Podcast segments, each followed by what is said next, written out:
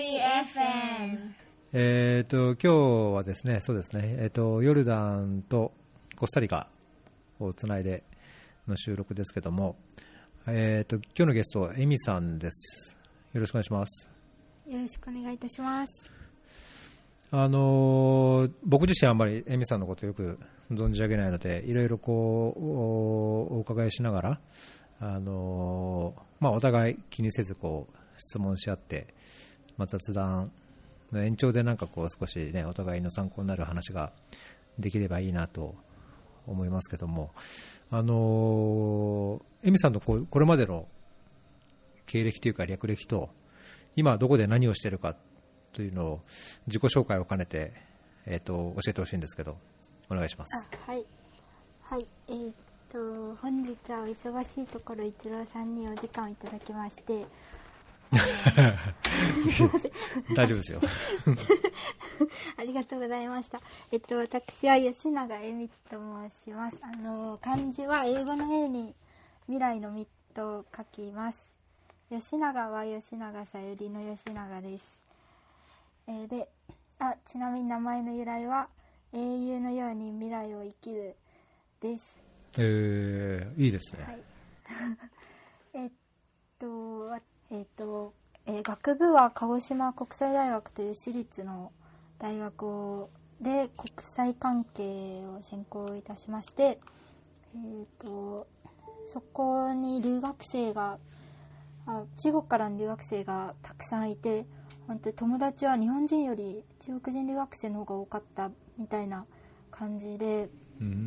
あの自然とはいで友達第二言語で友達とが選択してた中国語を私もその友達と同じものを選択しようと思って中国語を選択して、まあ、それでまあ留学生の友達が多かったおかげで、えっとまあ、彼女たちら大連から中国の大連というところから来た人が多かったんですけどその人たちが、あのな日本語か片言というかあのっていう状態で来てであの一緒になんかバスツアーとかいろんなところに参加しているうちにあのえっとそのなんか留留学して私がなんか日本で留学してるような状態になって そうなんです。なんか20人の中国中国人バスツアーになんか一人で参加するみたいな。なるほど。はい、それで、まあ、中華料理屋さんでアルバイトをしたりとかしてなので1年間くらいでなぜかなんか鹿児島にいながら中国留学みたいな感じすごい。で、はい、中国語はあの勉強しまして。でその後3年生でしっかり学びたいなと思って、えー、と大連外国語大学の漢学院っていうところに交換留学行きまして。でその時にちょうど2012年、えー尖閣諸島問題が発生して、うん。とえー、と私なだ、えー、とその先生も日本人学生は9月18日は、えー、と盧溝橋事件の日なんですけどあの日本人が留学生はあの学校に来なくていいっていうのもその安全上の面からって言われてすごくショックでで街を歩いてみたら日本大連ってすごい親日な街なんですけど日本語の看板が消され新聞紙で囲まれていて、うんで日本のトヨタとかの車はこうトヨタの文字を隠したりでステッカーでスティックステッカーであの尖閣諸島は中国のものだみたいなのがすごい並んでてで美容室のドアを見たら日本人と犬は立ち入り禁止って書いてあって、まあ、それはちょっと歴史的な背景もあるんですけど、まあ、実は戦時中日本は中国人と犬立ち入り禁止っていう風にあの張り紙をした経緯があって、まあ、その仕返しではないですけど、まあ、そういうふうに、まあ、中国の方もしているところもあって、まあ、それに私は衝撃を受けてこんなに自分の大好きな中国中国人がこんなにも日本を嫌っちゃってる。でその日は街を出るなって言われその外に出るなって言われたんですけど、まあ、歩いてみたらもうすっごいことになっている。でもうでいろんな学術交流とか学生交流もあの中止になってもう本当になんか戦争始まるんじゃないかってその時あったなりに大学3年生なりにすごい危機感を覚えてで、えー、と帰ってきていやこれはなんとかしなきゃというかこのままにしてたら大変だと思って、えー、と中国の大学院に行くことを決意しまして、えー、と中国の福旦大学という上海にある大学の、えー、と歴史学部にあのやっぱり日中関係は一番大きな課題は歴史問題だとあの思っていましてでそこに、えー、中国政府奨学金をいただいて3年中国の修士はあのほとんど文化系は3年なんですけれどもそこ、ね、福旦大学というところに3年間所属あの歴史学部でいまして、えーまあ、日中関係史特に、えー、日中、えー、日中国交正常化に至るまでの、えー、日中民間交流の歴史を、えー勉えー、について論文は書きました。で、はい。その後、えーと、やっぱりその平和学をずっとあ学部中も勉強してきて、うん、ずっと興味があって諦めきれなくて平和学を勉強したいって思って、えーと、アジアンピースビルダーズスカラシップというのが、えー、日本財団の、えーと、日本財団のスカラシップ日本財団ああ様がお金を出してくださっているあスカラシップに応募いたしまして今は、えー、フィリピンにあるアテネオ・デ・マニラ大学という私立の、えー、大学と、えー、コスタリカにある国連平和大学の2つのデュアルディグリープログラムに参加しておりまして、えー、と12月に卒業を迎える予定です。ということで以上です。おちょっといくつか質問なんですけど、その中国のマスターでその日中関係の研究をされてたという点において、なんかやっぱりその中国で学ぶからこそなんか分かったことというか得られたこととかそういうものってあるんですか？逆にそういう同じことを日本でやるのと違って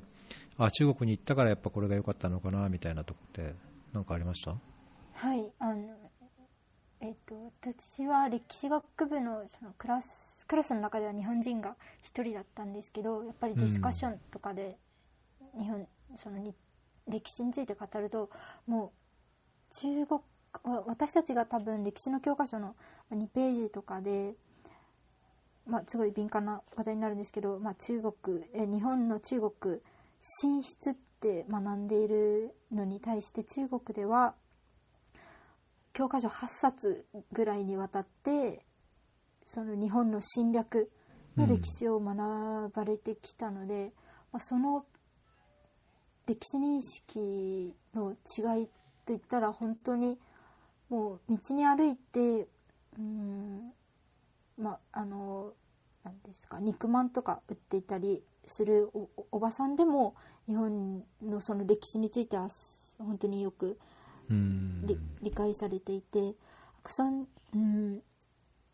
その侵略の心に残された傷というかそれは若い世代の人も持っているのでなんかそういうのに触れられたことがそのことをなんかそのまあ心に触れられたことが知ることができたことが一番の収穫だった。なと思います。うんなるほど。そのなんだろう日本で数ページのものが中国では本何冊分にもわたってそういう侵略の歴史についていろいろ学ぶというその学ぶ教材というか、えーと、情報っていうのはやっぱりそれだけその中国において残っているあの歴史っていうか史実っていうんですかね。その、まあ、写真なり文献なりあるいは証言なりなんかそういうのがやっぱりたくさんこう盛り込まれてえー、客観的な事実としてこうちゃんとこう歴史の教科書が作られてるっていう感じでした。ななんか難しいかもしれないけど。あえっと、私はその中国の歴史教科書の研究はしていないんですけれども、えっと、例えば南京大虐殺についてだったら、まあ、記念館とか訪れるとまあその例えば日本の朝日新聞が出した 100, 100人斬りの刀とかですね。その日本の報道とかも引用されていたり、うん、その実際のボイスでもう亡くなられた方がほとんどなんですなんですけれどもサバイバーの方がこう語っているそのボイボイスをこうヘッドホンしてあのストーリー12みたいな感じで聞いたりすると、本当にまあまあ凄まじいものだったんだなっていうことは感じますね。で日本ではよく30万人とは言い過ぎだとか中国はこの歴史問題を外交カードとして使っているとかいろんな議論があってそもそも虐殺はなかったとかですね言う方はいらっしゃると思うんですけど果たしてこのあの何人亡くなったか、うん、このなんだこの苦しんでいた方がいらっしゃったという事実は紛れもなくそこにあってそれを真っ向からあの、まあ、外交カードだとかいろんな理由であの経済発展の負け惜しみだとかいろんな理由で否定するのにはそれは歴史に向き合えてないんじゃない？なんかほん本当に本当に知った時その一人例えば一人でもそのストーリーを知った時多分否定はできないんじゃないかなと思いました。その何人亡くなったということが問題よりもそこにある事実をにどう日本の人たちが向き合うことができるのか。でなんか今の私たちの歴史教育教育ですとそれに向き合う用意がまだできていないんじゃないかなと思いました。うん。まあ、それだけ情報の差っていうかね、まあ、その情報、まあ、日本側にしてみればその情報が嘘だ、虚偽だっていうのがあの続く限りなんかもう全然議論が堂々巡りでなんかどうしようもなくなっちゃう気はするんですけど、まあ、ただ戦争っていうか侵略にしてた事実も、ね、侵略は侵略としてしてたわけだし、まあ、少なくともそこでなんかこう、ね、不当な殺人等々をやっていったっていうのは確かなんかヨーロッパのメディア当時のイギリスとかだったっけな。でも、ね、その虐殺の報道があったとかっていうのはどっかで見た記憶があるので、まあ、なんかそういうところの歴史認識について政府としては、まあ、日本政府としてもなんかちゃんとするべきだと思うんですけどそこはなんか引きずってるってできないとかあんですかね？なんかもやもや感は正直ありますけど。いやでもなん歴史用に向き合わないとやっぱり私はその歴史を繰り返すっていうのは何とも肯定したくもないですけれども、向き合わない限り多分真のその中国側からの信頼っていうものは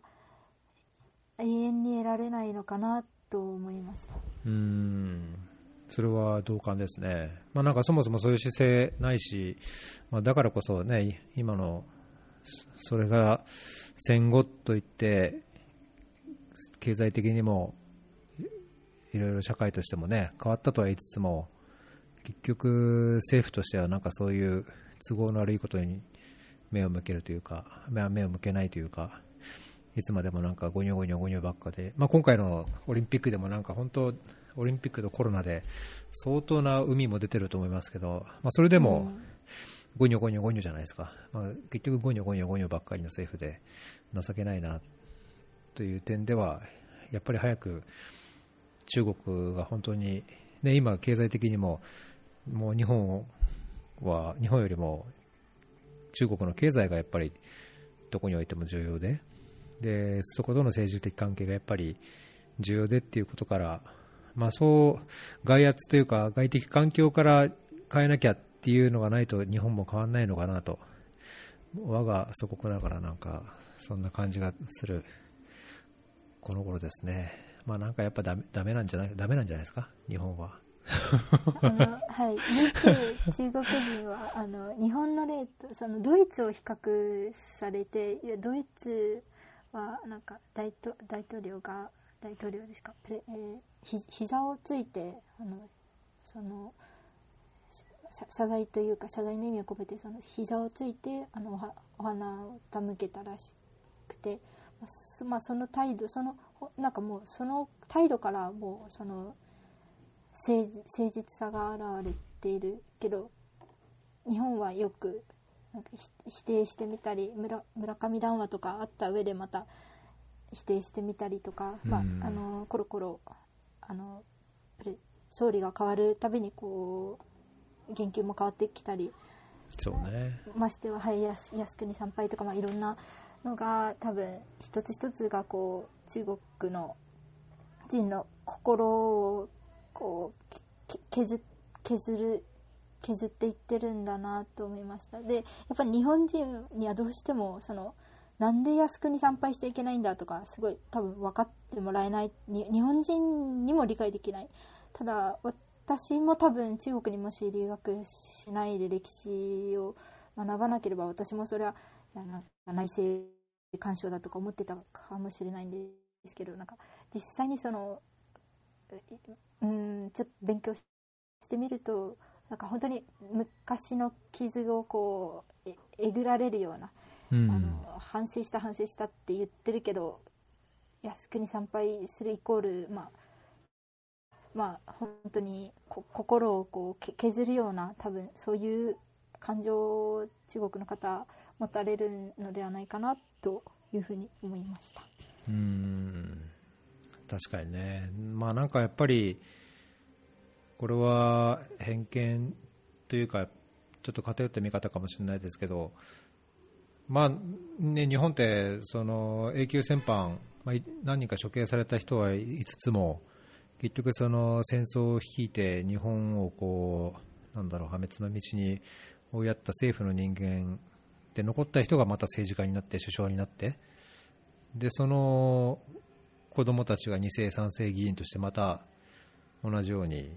政治をやってて、まあ、なんかそれとそのドイツの、まあ、ナチスの戦犯というのはもう、ね、こう処刑されたり一人によってはアルゼンチンに逃げたけどイスラエルに見つかって連れてこられてとかね。徹底的にその罪を問われて。でその新しい国となった時にやっぱりそれについてちゃんと謝罪をする。で、まあ、数字をごまかすようなことはしないとかね。まあそういう姿勢とだったら確かにちょっと日本のその戦後のあり方っていうのはちょっと違うのかなっていう感じはしますけどなんかそういう研究とか、まあ、そこは確かに日本人のそういう歴史観について戦前、戦中、戦後かつ今に至るものについては確かにまあなんかぬるいというか僕自身恥ずかしながらよくやっぱ分かってないところあると思うから少し理解する必要ありますよねやっぱねそうですね。うん。だましてやその教科書からその侵略の歴史を消すっていうのは中国にとってもまあうんありがたいことで、日本は日本人は学ぶべき特に若い世代は学ぶべきだっていうことでなんか日本多分日本人はこうなんだ私たち何もしてない例えば若い世代の人は何もしてないのにとかそういうなんか昔のことを僕たちに罪を問われても困る困るとかいう方もいらっしゃるかもしれないんですけどその、まあ、許すなんかうん難しいですねなんか多分許す許さないとか、うん、なんか日本人にそれを、うん、なんか選ぶうん、じゃあ難しいですね。ちょっとなんか難しいです。うんフェアリー FM まあだけどその、まあ、日中の歴史でその平和っていうものを軸に、まあ、研究されてで、まあ、専門調査員の仕事はねまた一つ違いつつも中国でやっぱりその経験とかを生かしてされた後に、今、その国連平和大学で、えー、とより、なんていうんですか、ピースビルディングの方に向かっていったっていうのは、やはりその、もともと日中とか、その地域的なピースビルディングとか歴史っていうところから、もう少し広く世界のこう紛争の解決あるいは平和構築にっていうように関心が向いていったっていうことなんですか？えっと、どちらかといえば大きな軸で平和学があってそれは学部時代からあガルテング先生の平和学を勉強してきてその中でたまたま尖閣諸島問題が起きて私が中国に行くことになったっていう感じでもしその尖閣諸島問題が発生してなかったら多分それこそあのブラッドフォード大学とか憧れていましたし、うん。国連平和大学とかもあの憧れていたと思います。その中国になんか今やっと自分のやっぱりせ私世界平和が夢なのでって言ったらすごい冗談でしょって言われるんですけど世界平和が夢なのでももちろん日中もめてでなんか今やっとそのじゃあ世界の平和その日中にこだわらずにとらわれずに何がそれは世界のためになんかやりたいなとあのよ欲張りなのでなんか二国間だけじゃよよ欲張りでもっともっとやりたいなと思って来ました、うんなるほど。で、その国連平和大学も12月も10月に終わりっていうことなんですけど、実は、実はこのエピソードの、このエピソードの前に配信するエピソードで話した人が、国連平和大学に行ってて、コスタリカに。その、ささ、あれ、ささがじゃないわ、日本財団か。日本財団の奨学金1期生って言ってたかな。それは先大先輩ですね私は大先輩？14期生ですはいえ、14あ、あそんな、え14年、そんな前なんだ。そうそう。え、14年？え、はいじゃあ、14期生ですあじゃあそうかな。14年前2006年とか7年とか、そんなもんですかね、じゃあうね。んあすごいうん、そうそう、なんかそれで、えっ、と、まあ、平和構築もやり、もともとなんか障害者教育とかをやってたんだけど、ええ。あの、平和構築の方にも、こう、興味を広げて、まあ、専門を広げて、で、今は平和平和構築の分野で仕事をされてる方で、おっと思って、なんか話を聞いて、あれ？ってコスタリカ、え、国連大学って、あ、そういえば、後で話すな、というのがありました。ぜひ聞いてみます はい。先輩ですねへえ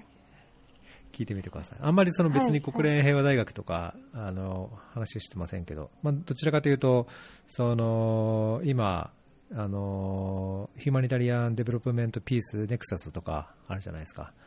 で、まあ、そういうネクサスの話で、まあ、いろんな側面で話したりとか、あと、その前に、なんか、あの、なんていうのかな、ボランティボランティアでっていうか、その、有志で平和構築研究会っていうのをなんか主催されて、いろいろそのテーマを決めて、えー課題発表者の話を聞いてこう議論するみたいな、そういう研究会もやってるらしくて、まあ、それの話をちょっとしたんで、もし聞いてみて関心あれば、はい、はい多分近い、関心分野としては近いかもあ入ります。しれないんで。入ります。入ります はいそうですね。おなんかつながりができるといいですね、それでね。はい。フェアリー FM で、ななんか話ではだけど、その国連平和大学、まあ、その平和構築っていう軸とは別に、まあ、他にもなんかいろんなこう開発課題や社会問題、まあ、日本の社会問題についてもいろいろこう関心が欲張りであちこちにあると聞きましたけど、どそのどのような問題にも関心があって、どういうところに興味あるかっていうのもちょっと教えてもらっていいですか？はい。はい。えっ、と、私は、うん、日本の自殺問題をなんとかしたいと思っておりまして、というのも、私は小さい頃いじめられて、中学生は本当に惨めな3年間だったんですけども、まあ、その時に、いや、本当に毎日朝起きて、学校に行くっていうか、うん、あの孤独感、絶望感、空虚感、もう心の中が、どれ、どれだけ家族に何されても、こう満たされないみたいな、あの、コップに、そこがもう抜けてる状態。で、なんかどんな言葉も、うん、満たないっていう空虚感を、その、まあ、いじめとかで、あの、経験して、それこそ本当に、生きてるってこんな辛いんだって、13歳、10から15歳まで思って、まあ、そん、まあ、その、まあ、経験もあって、多分平和学も、あの、まあ、そういう、まあ、トラウマみたいなのも、あのー、原動力にはなってると思うんですけど、やっぱり、こう自分と重ね紛争にいる子供も、なんか重ねちゃったりするところもあって、まあ、それで、えっと、まあ、いじめによる、まあ、自殺とかがあることも知ってで、日本では今、年間に約3万人の日本人が自殺しているということで、コロナので、まあ、女性にしわ寄せがって女性の自殺も増えていて、中高生が未来に、えー、小中高生が未来に希望を持てないって言って、もう死を選んだりとか、その、もう日本社会を、もうどうしたらいいか、もう行っても立ってもいられないくてももうもどかしい思いでですね。なんか Facebook とかで NHK とかがよく、あの、短い動画を発信されている、まあ、それを見て、まあ、現状を知るぐらいしかできなくて、うん、もう、なんか、自分はこの、まあ、開発、勉強したくて、紛争解決がしたくて、この大学にいるけれども、日本では3万人も亡くなっているっていうことで、なんか、なんていうか、まあ、後ろめたいっていう気持ちもありますし、申し訳ない気持ちもありますし、で、もうもどかしさと、常に戦っている日々です。うん。それはなんかあれですか？あの自分の今後のキャリアとかライフワークとして日本でそういう自殺予防とか対策にも関わりたいというような考えもあるということですか、はい。あの将来は一生かけて自殺問題取り組んで自殺ゼロにしたいです。というのそのなんだ、その、自殺って、うん、死にたいから死んだとかいう、そういう問題じゃなくて、社会でもがいて、もがいて、もがき続けて、それでも受け入れられなくて、もう、追い詰められて、で、誰も頼る人がいなくて、で、亡くなるみたいな、追い詰められた死だと思っていて、それはまあ私比べられないですけど、自分もいじめられた時に本当に本当に追い詰められていたので、それは、自殺問題は社会がの責任で、もし幸せな社会だったら、死ななくていい命がいっぱいあるのに、今の社会がこんなたくさんの人を亡くしている、うん、死に追い込んでいると考えたら、もう、社会変えなきゃどうしようもないっていう思思ってます。うん。確かにね毎年何万人っていう毎年同じような数だけ、まあ、一時期よりも多少ここ何年ぐらいですかね10年ぐらい減少傾向にあったと確か統計では出てたと思うんですけど、まあ、それでも、ね、多いですし、まあ、最近では、ね、あの芸能人とかも含めてすごい残念なニュースもあるしもちろん子供とかねいじめが問題でっていうのもたびたび聞くのでまあ確かに大きな一つの社会問題ですよね。うんそうなんです。えっ、ー、と、1日に約90人で、東日本大震災で亡くなられた方が2万、えー、2万、えー、何千人っていう中で 2, 2万台の中で、まあ、だから日本では、まあ、あれ、まあ、数で表すと、その、東日本大震災以上の人が毎年のように亡くなっているっていう現実ですね。えー、確かに。いやって言っても何もできないくてっていうところもあって、まあ、難しいですね。ただ、えっ、と、UPS で、今の国平和大学で、えっと、一度、日本の自殺問題について、こう、えー、なんだ、ウェビナーみたいなのをさせていただいたり、えっと、今、オーストリアに、えー、学者さんがいらっしゃる、名前すごい長くて、あれ、複雑な名前なんですけど、えっと、オーストリアの、えー、精神科医の先生が、パパゲーノ現象ってていう、そのメディアの、えー、メディアの、実はそのメディアの自殺報道って他の人、えっと、一般人の自殺も招いてしまうという、えー、ウォル、ウェルターエフェク効果っていうのがあるんですけど、それとは反対にメディアが逆に生きる希望とかをささ、あの、人々に与えて、死のうと思っていた人が、まあ、あるメディアの、あるメディアを通して、なんか生きようと思ったとか、そういう生きることを促進する効果もあるので、その研究を科学的に証明した先生がオーストリアにいらっしゃって、その方にも、あの、高校で、あの、突然メールをして、あの、高校で、あの、日本の自殺を止めたいと思っていて、そのパパゲの効果に興味がありますって、あの、連絡をしたら、あの、返してくださって、すごい何回かやりとりをさせていただいて、あの、すごい、それは、あの、嬉しかったです。うんコロナがこう問題でね、その自殺者が増えるっていう中で、そのパパゲーの効果についてなんか書いてあった記事も確か見かけた記憶がありますけど、まあ、なんかそのマスメディアのこう、ね、報道によってその自殺を想起させたり、なんかそのへあのガイドラインに反するような詳細を思わせるような報道っていうのは確かに一時期よりはこう配慮がされているような気はしますけども、なんか逆にそこからなんだろうこうパパゲーの効果をむしろ増やすような努力っていうのがされてるかっていうと、なんか僕自身は分かんないですけど、そういう報道のこ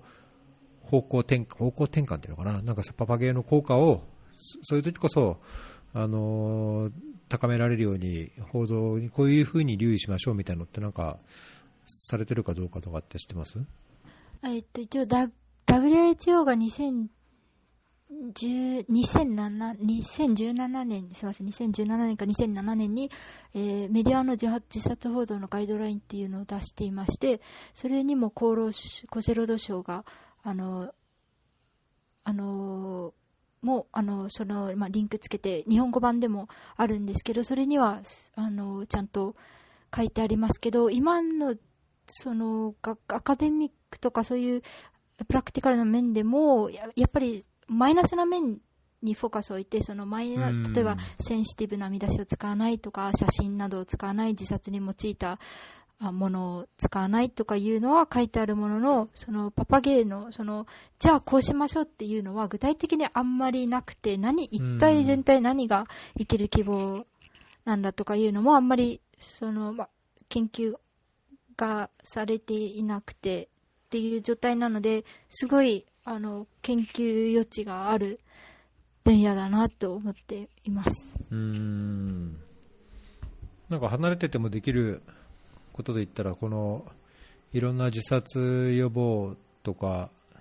対策支援をしている NPO にこう支援するとかそういう情報を拡散するとかそういうのはもういろいろされた上でまだまだあれもしたい、これもしたいって感じですね。えっと、なんか、い、生きる規模、例えばなんかのほほんとした YouTube とか、すごいたくさんあるじゃないですか。癒し系とか言われる。あれも多分、私はすごい生きる効果を生み出してると思っていて、すごい疲れてストレスフルな毎日を送っていても、帰ったらあの YouTube 見ようとか、なんか多分それだけでも一人の人の生きる気分になっていると思っていて、なんかそういうまあ、本当に暗いニュースが続く中で、のほほんとしたニュースとか、あとまあ、あの、辛い経験を乗り越えてきた人の例とかが、もっと、もっともっとメディアに増えていけば、なんかテレビをつければポジティブなニュースみたいな、もちろん楽観的かもしれないですけど、それだけでも、ああ、じゃあ、今日も生きてみようか、みたいな、とか、あこの人はこうやって乗り越えたんだ。まあ、この人に比べたら僕の辛さはいかないなとか、あと、まあ、ヘルプラインとか提示することで、あいつに連絡してなかったけど相談してみるかとか、まあ、なんかそういうのになればいいのかなと思いますね。うん。確かにね、なんかニュースというと、オールモストイコールツなんか事件、事故みたいな、うんうん。なんかね、変な、こう、やっぱり印象というか、イメージもあるっていうのは、どうしてもそういう、なんだろう、殺人や犯罪件数は実際は減ってても、その凶悪犯罪を過度に報道することで、こう、社会がどんどんどんどん危険になってるみたいなような思わせ、印象を持ってしまうっていうのはね、昔からよく言われてたことですけど、まあ逆にそういうもっといいニュースを出すとか、まあそういう意識とか方向転換はあってもいいかもしれないですね。そういう意味でもメディアの役割っていうのは、いろいろそういうとこも研究、勉強されたんでしょうけど、非常に重要そうな気はしますね。うん。重要です。重要、めちゃくちゃ重要だと思います。えーと、はい。じゃあ、今日のゲストはエミさんでした。どうもありがとうございました。ありがとうございました。Fairy FM